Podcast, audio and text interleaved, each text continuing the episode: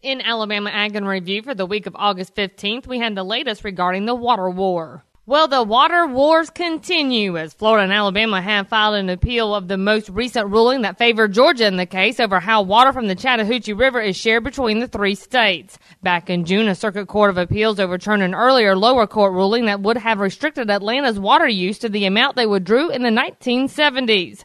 Florida and Alabama, of course, argue that the Atlanta area takes too much drinking water out of Lake Lanier near the river's headwaters, leaving the downriver states without enough water for hydroelectricity and agricultural purposes. And with more news on Animal I D, Brandel Wiseman had this. Well, it was announced this week by U S D A's Animal and Plant Health Inspection Service they have established a proposed rule for livestock traceability.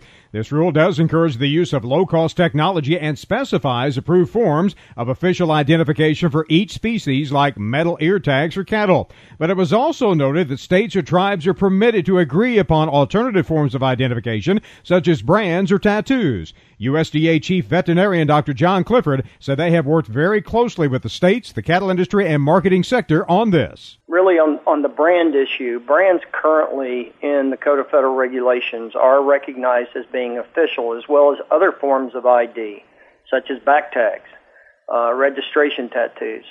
We're not trying to eliminate these forms of I D, but basically to uh, apply this rule and one aspect of the rule that would uh, allow all fifty states to be able to work together, and that is that all fifty states would need to accept official I D uh, in all fifty states.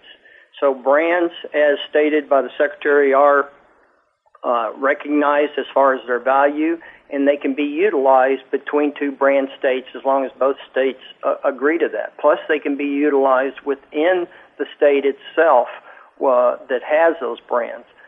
There's only about fourteen brand states in the United States, and to effectively have brands to a high level, it's important that you have a good system in place within those states.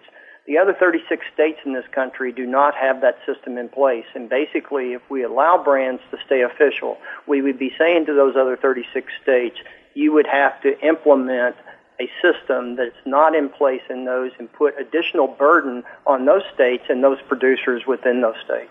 A ninety-day comment period is underway for the proposed rule, as the new system will cost U S D A some fourteen point five million dollars a year to administer, but will need congressional support. And we will wrap up for this week with Everett Greiner. How many trees do you suppose have burned in the massive forest fires we've had this year? What variety of trees have been most seriously affected? You know, trees are something most of us take for granted.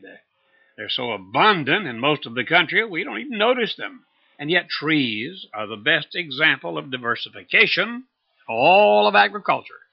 Does it register with us when we lose four hundred thousand acres of trees in a forest fire? Hardly. How long will it take for the variety of trees lost in that Okefenokee region of Georgia and Florida to regenerate and grow back? Well, we already know that we can't have too many trees, but we don't really know how much they do for us in our daily lives. Trees. What you need to do is stop for about thirty seconds and think and ask yourself, what would I do if I couldn't see a single tree? And remember, you can find these stories along with all the week's Southeast AgNet reports on our website at southeast agnet dot com. I'm Julie McPeak with Southeast AgNet's podcast.